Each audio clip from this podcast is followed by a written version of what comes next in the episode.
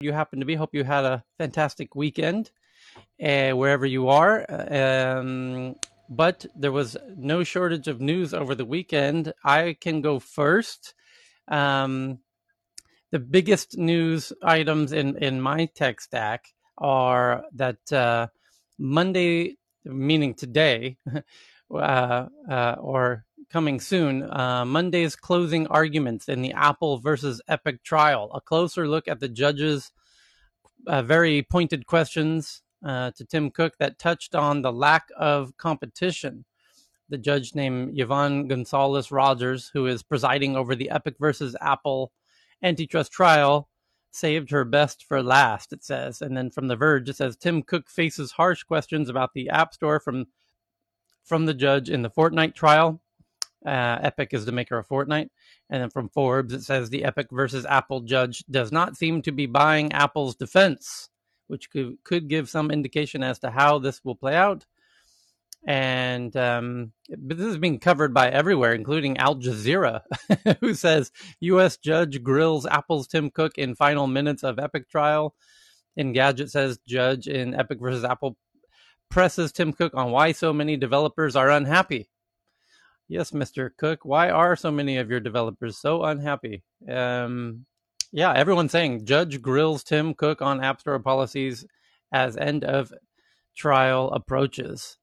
And some of the tweets in the Twitter sphere comment, Jeremiah Lee says, this judge sounds amazing. You're charging the gamers to subsidize Wells Fargo, was one of the quotes. So it'll be interesting to see how this all shakes out on Monday, because the ruling in this case could have quite strong implications for anyone developing in the Apple ecosystem or the Android ecosystem, because they kind of are a duopoly is really the real charge here. I mean, Apple's the one on trial, but from the developer standpoint, it's really the point that there's really just two app stores. Tyler, I have a quick question. Yeah, go ahead, Frost. So, on account of some of the tech news family that's content creators for, game makers such as Epic, there's been a wide discussion in rooms here. And of course, I was having a conversation with another content creator who was ranked number 12 on one of the America's Idols seasons at one point. And some of the content creators for these major game companies are also of the opinion that Epic and major game companies actually tend to sometimes underpay these content creators, and they have some really big concerns around how they kind of get either downsized or not paid the right amounts, and now their content is stolen or they don't get their royalties, etc. And because we've got lovely people like Victoria on board, I'd love to get some opinions on the ecosystem there, on what their thoughts are in general around Epic. Oh, I could talk about this all day. As a veteran in the game industry, you are spot on. Content creators, you know what? Even developers themselves, they constantly get screwed by these huge AAA companies. It's known. It's no secret. And unfortunately, a lot of gamers don't care.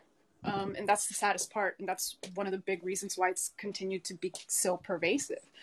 Content creators, they're seen as people that just create content, and that's all they're good for. Just if you don't create content for us, then you're useless to us. And it doesn't matter whether we pay you or not. And if we do pay you, even if it's the smallest amount, you better be fucking grateful. That's pretty much the way it has been for so long. And I'm personally not particularly happy if Epic wins, because Epic is another one of those companies that utilizes that standard. And frankly, the only way we could really stop it is us as consumers of these media just put a stop to it ourselves, because again, gamers, they don't care. They like having free content. They like having people do what they're doing without any cost to them, and it's quite unfortunate. So there's a bit of a disalignment between the creators and the consumers in a way, right? Because the consumers kind of enjoy the benefits in a way. Like, anyway,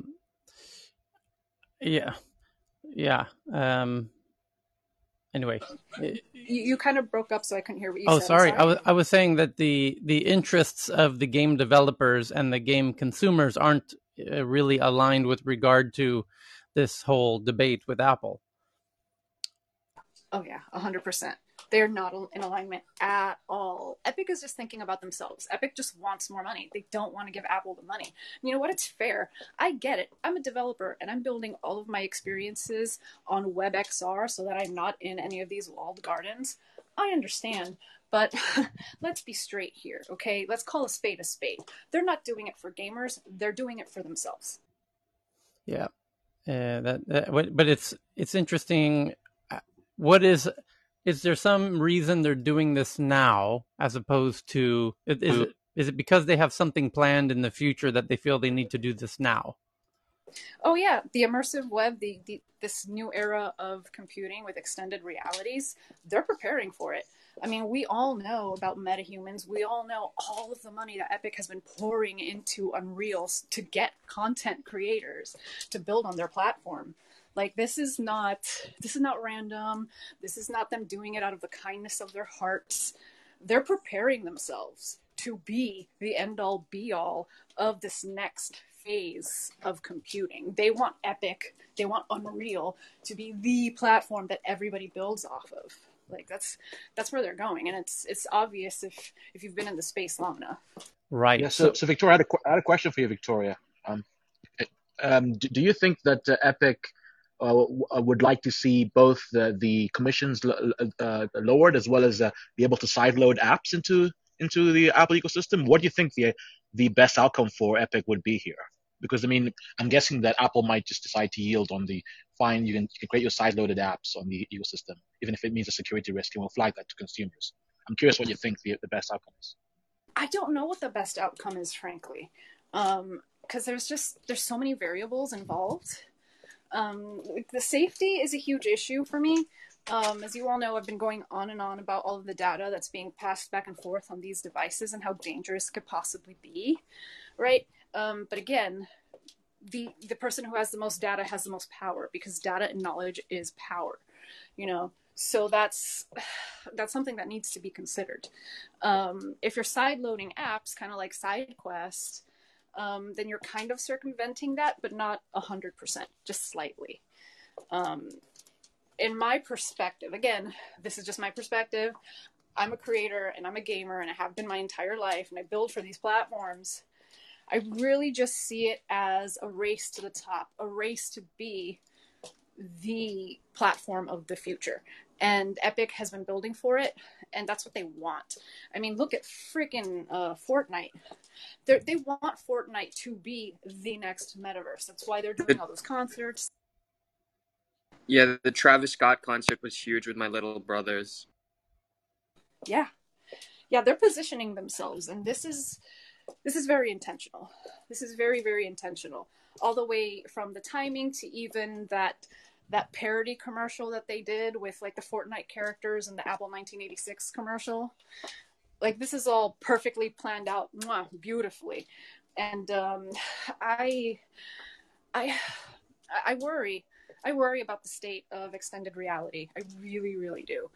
I don't know what the outcome's going to be. I don't even know what the best outcome is right now, other than having us as users be extremely protective of our data. But that's something that needs to be done on an individual basis.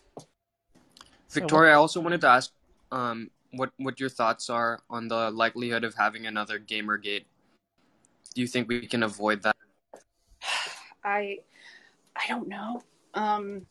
You know, those of you that know me, you guys know I have a huge following here now, but I actually stayed away from the internet, social media for many, many years because of Gamergate. When I first moved to San Francisco and had my first ever game industry job, that's when Gamergate hit, and then I just got scared because I low-key got a lot of abusive messages from men, and even to this day I still get a lot of abusive messages from men on Twitter now that I've been more active on Twitter. And I do see it happening if there's like a big person in XR and XR becomes really big and it happens to be a woman. I could see a lot of hate get thrown her way. I get a little bit of it, and I'm no one. You know, I've been here for a long time, very low key. The only people that know me are people that have been in the industry for a long time. But in terms of, you know, like the average gamer, they don't know me. And frankly, I kind of don't want them to know me. I'm a smart woman, right? And some people would call me attractive, and that makes me a target. And it's terrifying. Do I see it happening? Unfortunately, yes. When? I don't know. But I'm hoping, and I'm asking as a personal favor to every single person in this room, if you ever see something like that happening again, please take a stand against it, because here. We need support.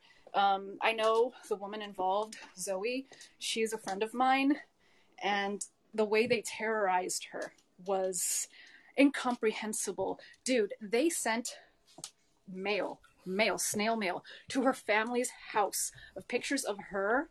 And forgive my French, the pictures of her that people had jizzed on and literally mailed it to her family. That's the kind of abuse that's happening right now. I had another friend who was not Zoe, but she worked for a AAA game company in San Francisco, that she had men literally stalk her in her building, 333 Bush Street. They would just take pictures. She doesn't work there anymore, but they would take pictures outside the building. And just be like, oh, on Twitter, oh, look, here I am, and I'm waiting for you to come out of work. That's not fucking okay. That's not okay. It's not okay, Victoria, and it's completely bad. And as, you know, I think you saw the mic flashing, you know, so like those men, bad men, you know, and I think we're graced with a lot of good guys here, and we will be standing with you. You're here. Brother, if I can just say something, the reason I brought this up is because we're often talking about this case in Tyler and you know, my peers on the forum. I actually went on a little bit of an exploratory mission and went into a couple of rooms where the content creators were talking about this, spent a little time on trying to think about, you know, tokenomics and trying to create a space where maybe a creator economy could be created and something could be done about, you know, giving them some sort of a rally coin or something like that that could help them control their own economics. And the reason I brought this up is often enough we look at Apple and we despise Apple, but I think in this particular case, Epic is the one that to be despised. And that's just my personal opinion. I'll stop there. I'm done. For us, I really like the angle you brought in. Very, very helpful. Yep. Let's turn. Thank you for everyone on that. We'll turn it to another topic here. Heyman sent in an article that I just retweeted from the Tech News Twitter account at TNATW. And the title is, "We're Not Prepared for AI Hackers, Security Expert Warns. AI Promises a Future Where Machines Solve Problems Humans Cannot, but Can We Trust Them Not to Poke Around Where They Don't Belong? Bruce Snyder from Harvard Kennedy School has concerns." And Bruce Snyder knows we all have a lot to worry about these days, but the security researcher for the Harvard Kennedy School has one more thing that may keep you up at night: AI hackers. Snyder's eye-opening talk at the all-virtual RSAC 2021 conference, that's one of the world's biggest hacker conferences, examined the consequences, positive and negative, of artificial intelligence, learning to hack all kinds of systems. The ongoing COVID-19 pandemic forced him and other RSAC participants to present via video this year, but that comfortable setting didn't blunt Snyder's concerns, and here's his quote. "Any good AI system will naturally find hacks," said Snyder. "They find novel solutions because they lack human context, and the consequences that some of those solutions will break the expectations human have, hence a hack. This is especially true for computers. We never close off all of the avenues for hacking," he said, positing that once AI systems start looking for hacks, vulnerabilities will be found at a scale humans are simply unprepared to handle. Snyder believes that initially AI analysis will favor hackers. When AIs are able to discover vulnerabilities in computer code, it will be a boon to hackers everywhere, he said. And hence the title, "We Are Not Prepared for AI Hackers." is, and as bad as hacking is now, we've been covering it every day with the Colonial Pipeline hacks, and then the AXA insurance hacks, and the Irish healthcare system hack. And it's already a pandemic, and it's set to go exponential when hackers start employing AIs to their own benefit, and hence the need for real solutions. Anyone have any thoughts on AI hackers? It's a fascinating topic, Tyler. It really is, isn't it? You know, I'm imagining like, you know, the AXA frame is a really interesting one to see when that policy is going to get disseminated globally. You know, it's just, our prediction is that one is just a matter of time. They're not going to be paying out, but yeah, I mean, quantum plus AI plus some of these guys are at the top of their game. You know, it's frightening to think what these guys are going to be able to do. Exactly right. Yeah. It's going to get very scary very quickly. Moving on to another topic here. And again, thanks to Heyman for sharing that article. And many people are sharing articles to the Twitter account, TNATW. Just simply tweet anything you want to share. You can now tweet it yourself and include our Twitter account, TNATW, and then we see it. And if it's good, we will retweet it, or at least like it, hopefully, and share it here in the room. The CNBC and others reporting that pro-Palestinian activists are now targeting Facebook with a 1-star app store review campaign. The coordinated campaign is meant to protest the company's alleged censorship of Palestinian accounts and posts. And and maybe if Michelle's here, she can comment. The pro-Palestinian activists are running a coordinated campaign to downgrade Facebook's app review ratings to protest the company's alleged censorship of Palestinian accounts and posts. The campaign, which is being shared across social media sites, including Twitter and Facebook, calls on people to give Facebook a 1-star review in the Apple and Google app stores.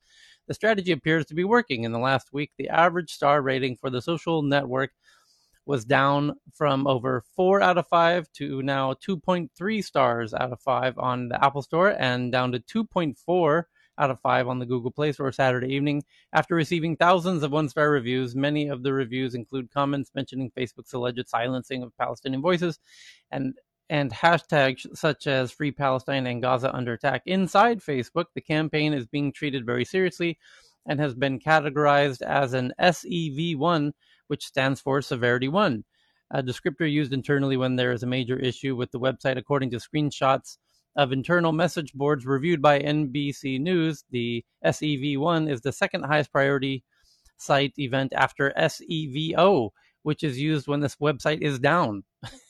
User trust is dropping considerably with the recent escalations between Israel and Palestine, said one senior software engineer in a post on Facebook's internal message board. Our users are upset with our handling of the situation. Users are feeling that they are being censored, getting limited distribution, and ultimately silenced. As a result, our users have started protesting by leaving 1-star reviews. According to leaked screenshots of internal discussions, Facebook contacted the app stores to ask if they would remove the negative reviews. Apple declined, according to a post by a Facebook employee who said she contacted Apple's developer relations team about the issue. If Michelle is here, she is here. Yeah, Michelle, she's here. Yeah, any thoughts on this? You could help us understand what's going on, Michelle. Well, I can't comment on this. Okay. Fair enough. Sorry. No. Yeah, we understand it's complex stuff. So, I mean, it's an interesting point, and I don't know that it's that detrimental to. I mean, it doesn't. Everyone knows about Facebook and its app, and I don't even know that the ratings of the Facebook app have any consequence and any material consequence other than a way for people to show their, you know, collective discontent in some capacity and drive awareness to Facebook about.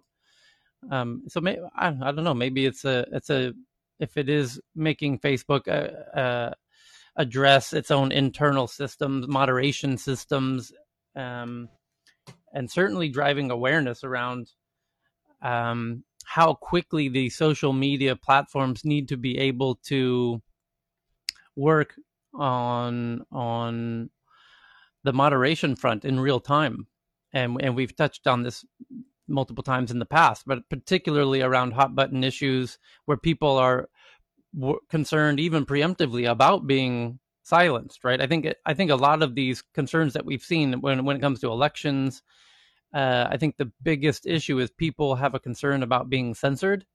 And if they do a tweet or a Facebook update and it doesn't go out immediately like normal posts do, they start, they start hearing the X-Files music in the background, and they assume there's some major, conspiracy to shut them down by the man, or the power that be, is against them.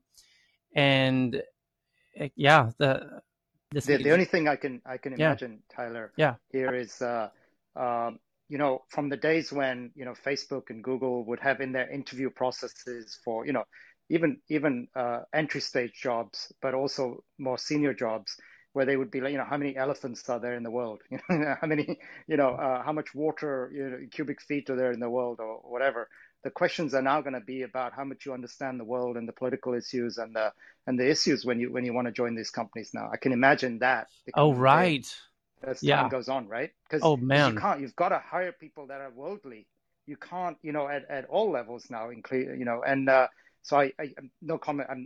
Well, no, you're exactly right, Cal. Pressure, I mean, I can imagine that. How can you need some very thoughtful people overseeing these types of issues. I mean, you can easily make a wrong mistake. Even a thoughtful person could easily make a mistake. Yeah, this is not a high school grad going into Stanford or Berkeley, getting a computer science degree, getting in there, answering, going through some websites on how to answer these really cool questions that Google and Facebook and all these guys ask, and then getting a job in there. Now you got to be worldly, right? You got to come to tech news, and you've got to be pretty worldly to get into these things. What I can add about it, the reason I can comment the previous one is because it's a leak and it's quite sensitive. Right. What I can add around the whole thing is that we have a very, I would say quite worldly policy team, because this is our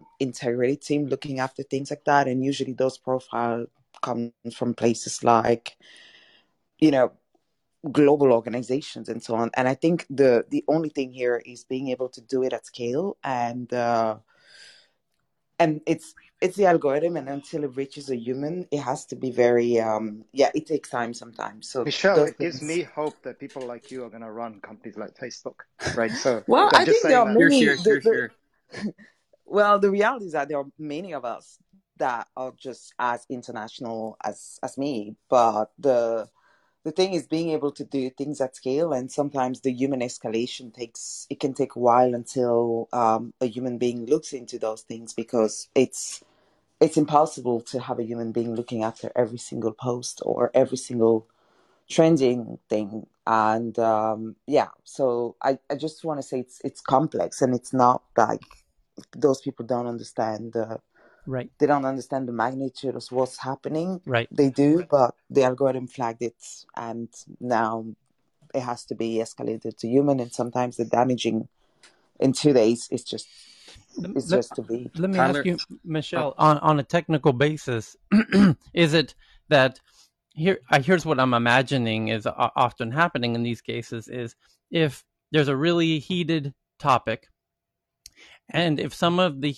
people, you have thousands of people sharing a hashtag, and if some percentage of those people, and it might not be a big percentage, it might be a small percentage of the 1,000 people, 5 of them use words of violence that are kind of these blacklisted words that trigger red flags, if they use those words, now all of a sudden, all 1,000 of those people who use that hashtag is now red flagged. Right. So people using that some percentage of people using that hashtag are using violence terms that are against the policy and conditions.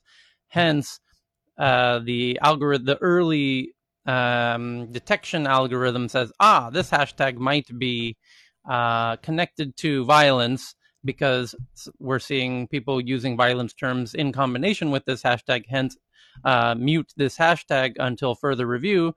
And then it takes an hour or two for that to happen. And for 2 hours, everyone who used that hashtag, which at that point could become tens of thousands of people, are all essentially muted for the time being. And that review process, being a combination of algorithm and human, that delay of 2 hours is what's driving everybody to be like, we were all silenced for multiple hours.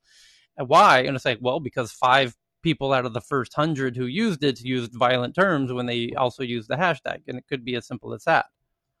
Well, it is. I think you described it really well, because there might be combination of keywords, and obviously maybe the algorithm isn't able to contextualize as a human will do. So there might be some words, I don't know, this is just hypothetical, like killing or things like that. And if it starts trending with negative words, that obviously the word that is considered negative, unfortunately, that hashtag will be associated to something negative.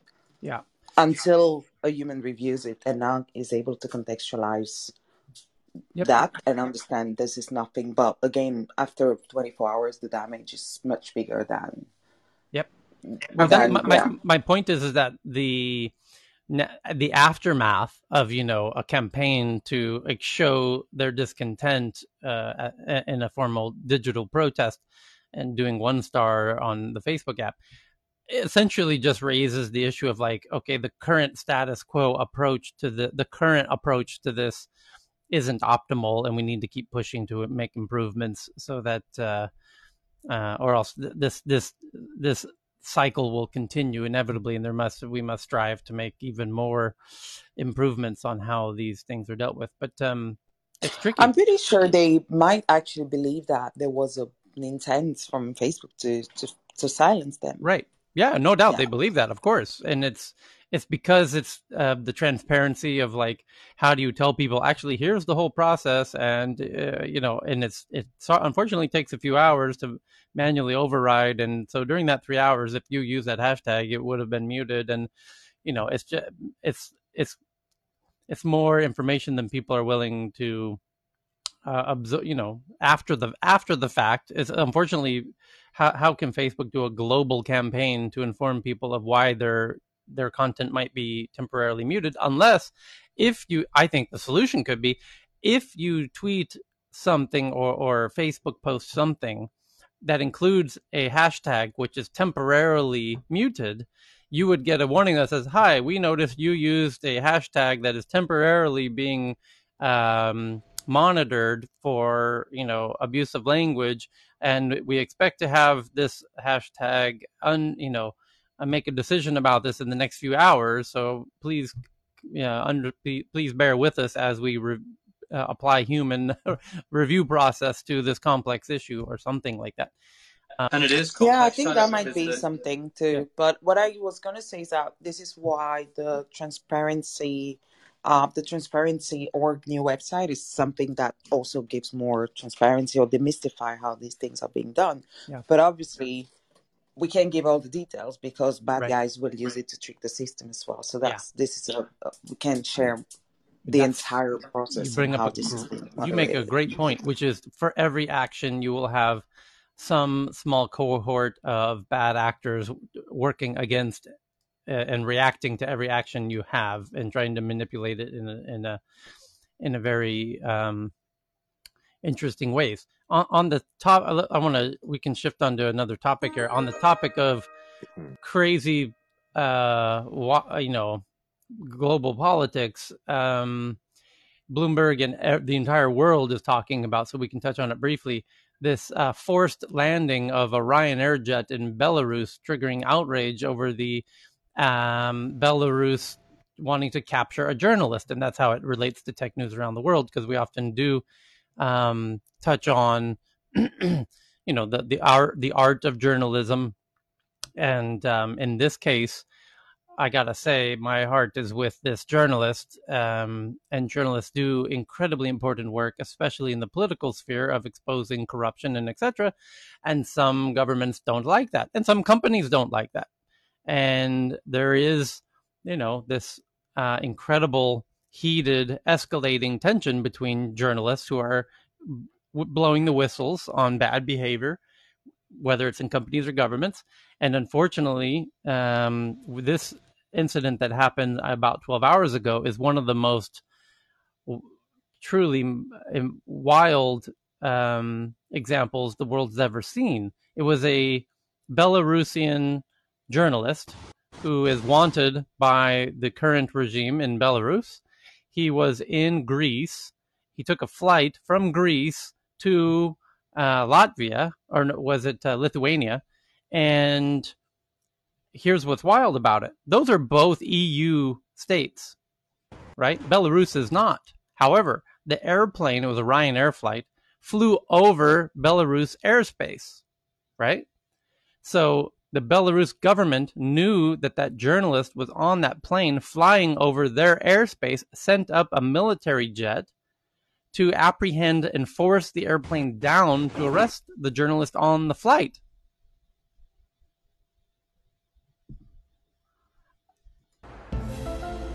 That is truly unprecedented. I'm not aware of another instance of something like that. Using... Apparently Michael O'Leary is billing Belarus for the fuel. That's also can be considered an attack, you know. That's an act of violence. Yeah, against the EU in a way. Yeah, because it's well, it's deploying military assets in a domestic, well, in a non-authorized situation. Yeah, it's I don't know what the UN convention says on this. I'm forgetting even the name, to give my ignorance, on an active declaration of war or something like that. Deploying military assets against. Against an asset that is against also, a commercial flight or something like that. Also, the laws of airspace. Exactly. You're on the right track. Right. I know that. You know, I know that this was very clear during the Gulf War when the U.S. wasn't allowed to travel over certain countries. So it probably has to do something with that kind of legality. Yeah, the president of the EU Commission tweeted the outrageous and illegal behavior of the regime in Belarus will have consequences. Those responsible for the hijacking must be sanctioned. Journalist Roman Protasevich must be released immediately. The EU Commission will discuss tomorrow actions to take. And as Bloomberg and everybody's reporting, and here's a quote from the U.S. Secretary of State, Anthony Blinken, says, the U.S. strongly condemns the forced diversion of a flight between two EU member states and the subsequent removal and arrest of journalist Roman Protasevich. Truly wild. So we will stay there. Of course, will be updates in the hours to come. So probably when we join later today, which is about 8 hours from now. And you can see our schedule by clicking on the title of this room. Another comment from NATO Secretary Jens Stoltenberg says, this is a serious and dangerous incident which requires international investigation. The other question is why did the flight not divert versus land? Because traditionally, this type of action between states is done quite often. But you know, it's more of a tag you're it type of game, right? Where they're crossing over airspace. One of the people on the flight got a picture very up close of the military aircraft. It was a MiG-26 or something like that, of the aircraft that came up to force down the Ryanair flight, and it had full-on loaded missiles all over the this military aircraft. It wasn't. Right. It was not unarmed. Yeah. Right. Tyler, was the MiG actually going to shoot this passenger flight down? That was the threat, right? That was the threat. If you've got a loaded MiG pointed at you, of course. The commercial aircraft is not going to endanger lives. Well, I mean, it happened before. Yeah. Russia shot down Korean airline plane. Well, yeah. in flight for airspace, do you know? In flight. Oh, it was a big deal. It was a long time ago, but it was a very big deal. And the United States recorded all of the communications with the flight crews who were doing it. This is how God. How long ago was that? I mean, the other part about this is the intelligence or the data leak, right? Of how they this was an active. Obviously, this was somebody was targeted and they were being followed. So in response to a downside, it could have got shot. It could have got shot down, and then it could have said it was an accident. So in response to a downside, that was Korean Airlines Flight 007 in 1983, and it was shot down by the Soviets. Yeah, fully loaded 747 with a commercial plane. But God, with the missile out of the sky. But one of the things you need to think about, like, here's the KGB. They can literally take him out with a T, right? Why do they have to go to this extreme? Yeah, somebody mentioned that because the journalist, before he boarded the plane, sent out a message that he was being followed, and that somebody was trying to take photos of his identification when he was approaching the immigration exit, because he's exiting Greece, apparently, and there was some security checks, and he said somebody came up and tried to take photos of his ID, and there were people acting very strangely. He suspected, he didn't even say he suspected, he seemed very confident that he was being tailed, and that even that the people who were tailing him boarded the flight. Now that apparently those people who boarded the flight intentionally caused a skirmish on the flight. This is what's being reported, although needs more investigation. That they intentionally caused such a skirmish on the flight to force the flight to land, and then mentioned bomb, and so created a bomb scare. And they tried to get the plane to land without the military MiG, kind of forced landing. But they were getting so close to, they very nearly exited Belarusian airspace and into, they were getting very close to their approach of Vilnius, and it was really very close. And so maybe the MiG was just there at the border of the airspace to force it down, because even the conflict on board and the shouting of the words bomb on board wasn't enough to get the pilot to land prematurely. It's wild development. But like I said, it's very, very, very clear, Tyler. It's a commercial aircraft hijacking. Yeah. Well, they're also the pilot is protected now post 9/11. The door between the plane, any skirmishes happening on board isn't really going to affect the pilot from doing their duties. But it's no doubt there will be an update between now and when we meet again. Very soon. So we'll shift gears and then follow up again when we got more news to cover. Faraz shared environment. Yeah, go ahead, Dan. Yeah, what do you got? But first, I'll start with tech news, okay, which I forwarded to the DM on your account, which is an announcement from Apple about some new accessibility features that include support for eye tracking. So I thought you'd be interested in that. Although it's for third-party eye tracking on the iPad. And there's actually some cool videos out there of kids who can't use their limbs and everything like that, having fun, playing games and stuff and learning things on the iPad. So that's pretty cool. But these are third-party eye tracking systems.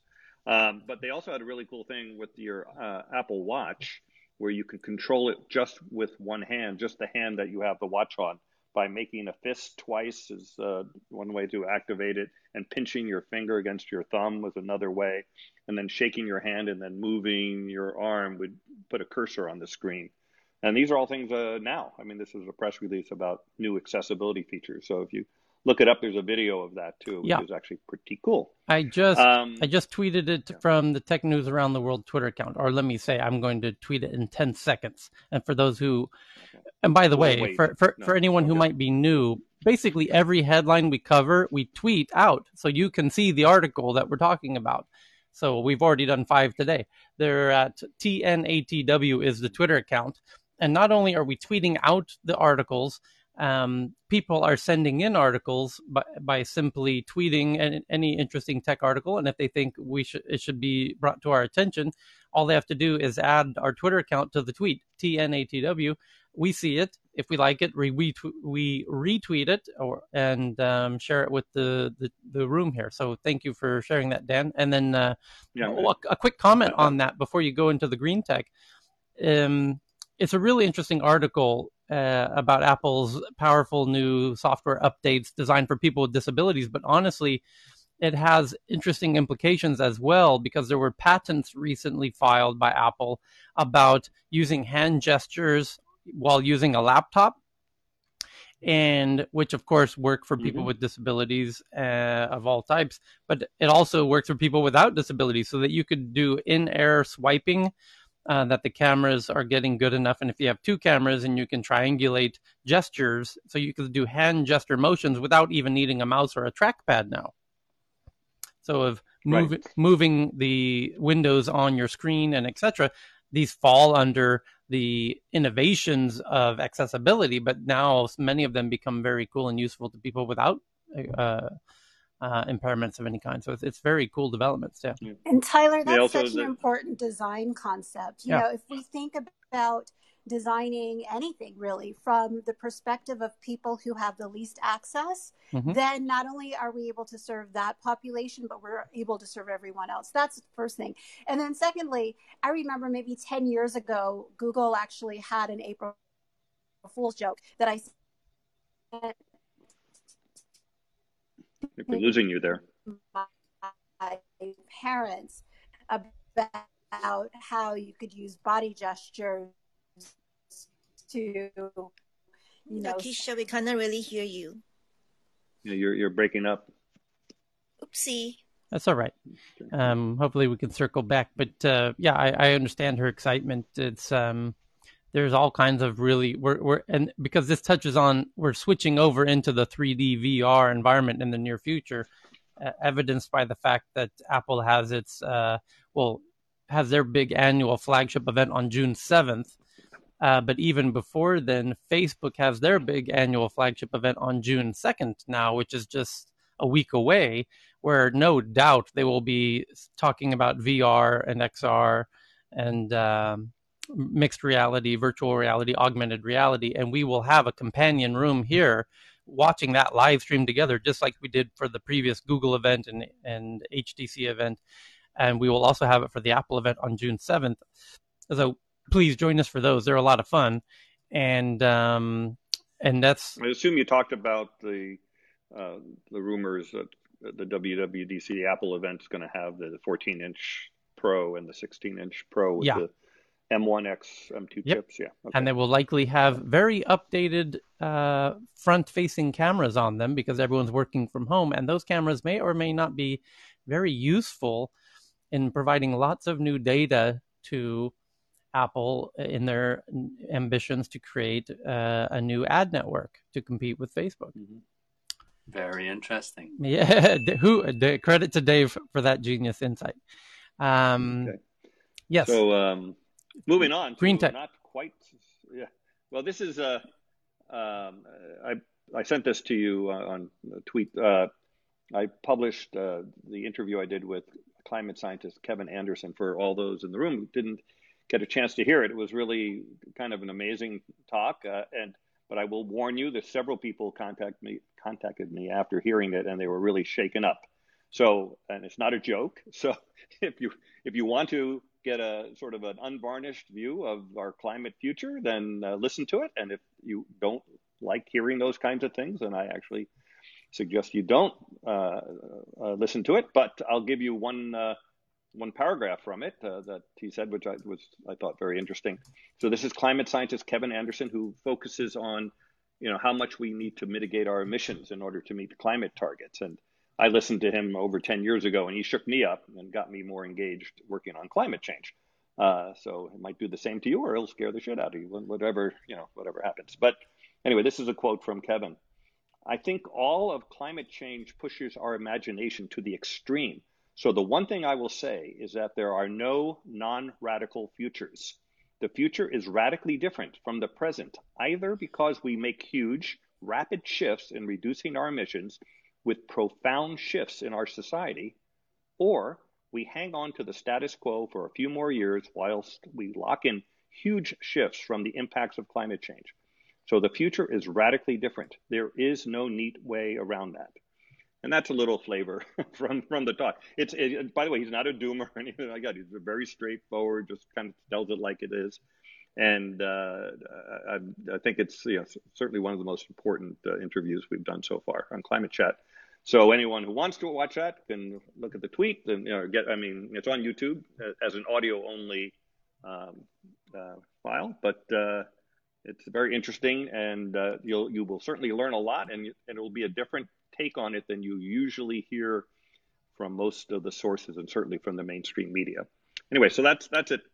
Dan, can I ask you one quickly? Yeah, please. In the broadsheets yesterday, the Sunday Times in the UK and Ireland, there was a headline, and it read, "Pressure rises on bad boy Bitcoin to clean up its act."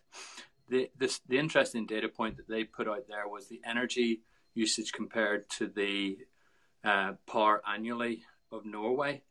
But to what extent, I read that, and I'll just be straight. I go, well, why are we really talking about that when we could talk about many of the other gas guzzling, coal guzzling problems that we've got? So, like, I know you're passionate about the environment, and I applaud that, and and I enjoy listening to you, but, like, can you just say a bit about that if you think it's a good data point? Again, I'm not an expert on Bitcoin, but I think that mining Bitcoin on using fossil fuel power is dumb. I see a lot of presentations how there's a lot of focus on, look, we're using renewable energy, this, there, and the other thing for Bitcoin. Let's put it this way. If you're talking to Kevin Anderson, he would say it's crazy because we have to cut back. I mean, he hasn't flown since 2004. He went to a conference in China by taking the train from the UK to China. It took him 2 weeks. He thinks we have to just stop flying. And I mean, not just Bitcoin, but everything. And we can't get to where we need to get to unless we do it that radically. I don't know if that helps put in perspective. I do see a very positive thing for Bitcoin, by the way, and I've said this before here, but if you make Bitcoin using curtailed, which means extra renewable energy that you couldn't use, you didn't have a home for, if you do that, then you help defray the cost of building out the renewable energy. And that could actually be a very positive way to use Bitcoin and renewable energy. But again, doing anything with fossil fuels right now is not a good thing, period. Just on the whole Bitcoin thing, I think it's we can actually have a half an hour discussion on this, so it would go on. My question to you, Dan, while you're giving the headlines and working through the green tech, is one of the things is that a lot of people that are now joining, starting to, because they don't know you're an investor, right? So just number one, Dan's a clean tech investor. What would be useful to also understand, but maybe not today, maybe later on today or the later on show, whatever, is some of your technology thesis on what you're investing in, right? So you do a great job of, I think it's really helpful, like the urgency that's needed for it, except, and you run amazing rooms on that, which, by the way, you should all look at some of the clubs, Climate Chat, and other places where you can go really in depth and alluding to the kind of interviews you just talked about. But what was also, you also have an investment thesis, right? A whole bunch of clean tech investments you're making. And just to kind of give a quick headline regularly, because people forget that about you as you give the other ones. This comes from long ago. Because we invested, started doing that in 2005 and did most of our current investments in 2011 and 12 and include carbon capture. And again, I did that back then, but no one cared about it whatsoever. But because I spoke to these climate scientists and I realized that we were pretty screwed without this. So I figured, well, someday it's going to be needed. And fortunately, only in the last year or two, people starting to pay attention. Energy storage is another area. We also focus on water. It's going to be an issue one way or the other, already is. And new stuff looking at are sort of in low cost green hydrogen. I don't think hydrogen is going to be used for cars, but there's a lot of good ways to use hydrogen in the future, especially for industrial processes and things like that. So, and people, I should make it clear that I was a sort of a tech investor. Our first investment was Ask Jeeves, internet, enterprise software, those kinds of things. But then after talking to the climate scientists, I realized, oh, shit. We better start focusing on this. And back then it was a little lonely time in those early days because there weren't a lot of other clean tech investors. And I'm really glad to see that it's, as they say, becoming a thing. And yep. I when people ask me why I do it, tell them two things. I say, well, one, I think it's the biggest economic opportunity ever, and second, because I have kids, and I think that's the kind of the base philosophy behind what we do. Yep, there's anyway, there's a related article and kind of big news in that many are covering. I'm reading the Bloomberg version. Ethereum closes in on long-sought fix to cut energy use over 99%. The shift could boost Ethereum, or Ether, as Bitcoin's environmental rap worsens. Ethereum's 45,000 gigawatt usage may fall to 1/10,000th of that. Users and developers of the world's most used blockchain have been wrangling with its carbon footprint problem for as long as it's been around. Now they say several recent breakthroughs will finally enable them to drastically cut energy use in a year or less.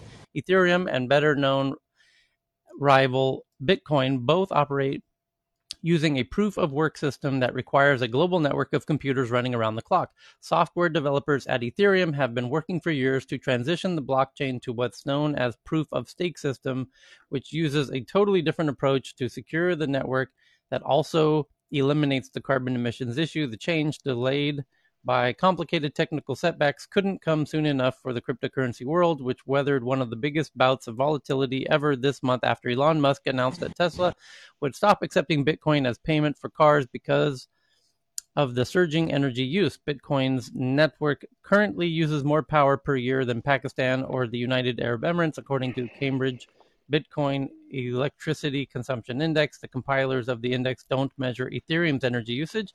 And here's the quote. Switching to proof of stake has become more urgent for us because of how crypto and Ethereum have grown over the last year, Vitalik Buterin, the inventor of Ethereum, said in an interview. He's hoping the challenge is made by year end, while others say it will be in place by the first half of 2022. That's about a year earlier than was expected in December.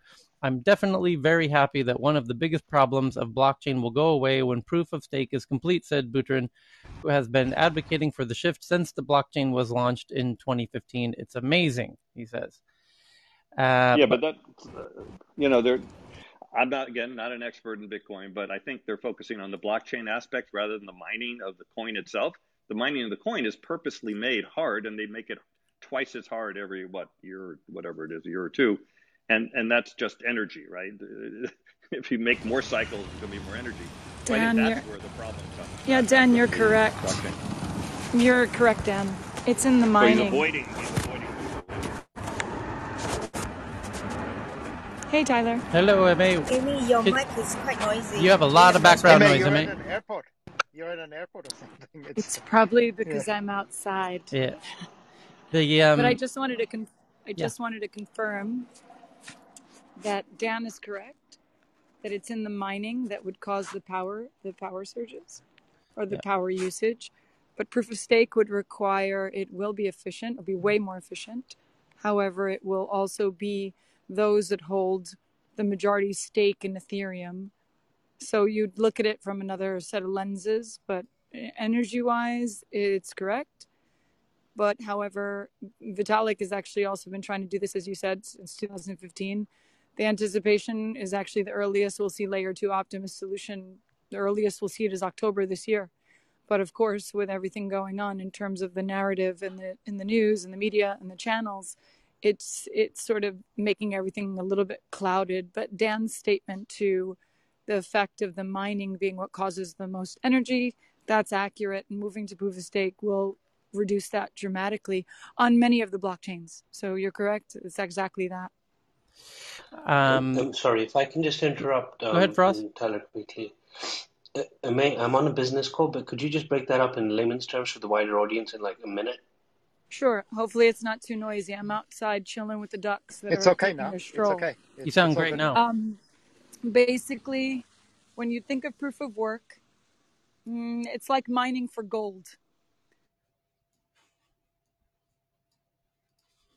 And now she's gone. Okay, we'll come back to MA. There's a really interesting article here about a Singapore breath test for COVID has just been approved. It says Singapore approves COVID breath test that gives immediate results. from Bloomberg and others, a breath test designed to detect COVID-19 and give accurate results within a minute has been approved for use in Singapore, the National University of Singapore said in a statement.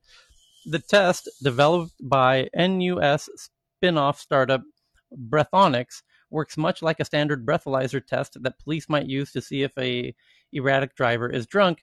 A person blows into a one-way valve mouthpiece and compounds in the person's breath, think of it as a breath signature, are compared by machine learning software against the sort of breath signature that would be expected from someone who's COVID positive. Singapore will screen incoming travelers from Malaysia at the checkpoint on the western side of the island in a development trial of the breathalyzers, said the Straits Times. Anyone who tests positive in the breath test would be screened in a confirmatory PCR swab test. Singapore currently screens entrants with antigen rapid tests, which would continue alongside the breathalyzers. Accurate tests at speed could be a key to helping unlock travel sector that has slowed down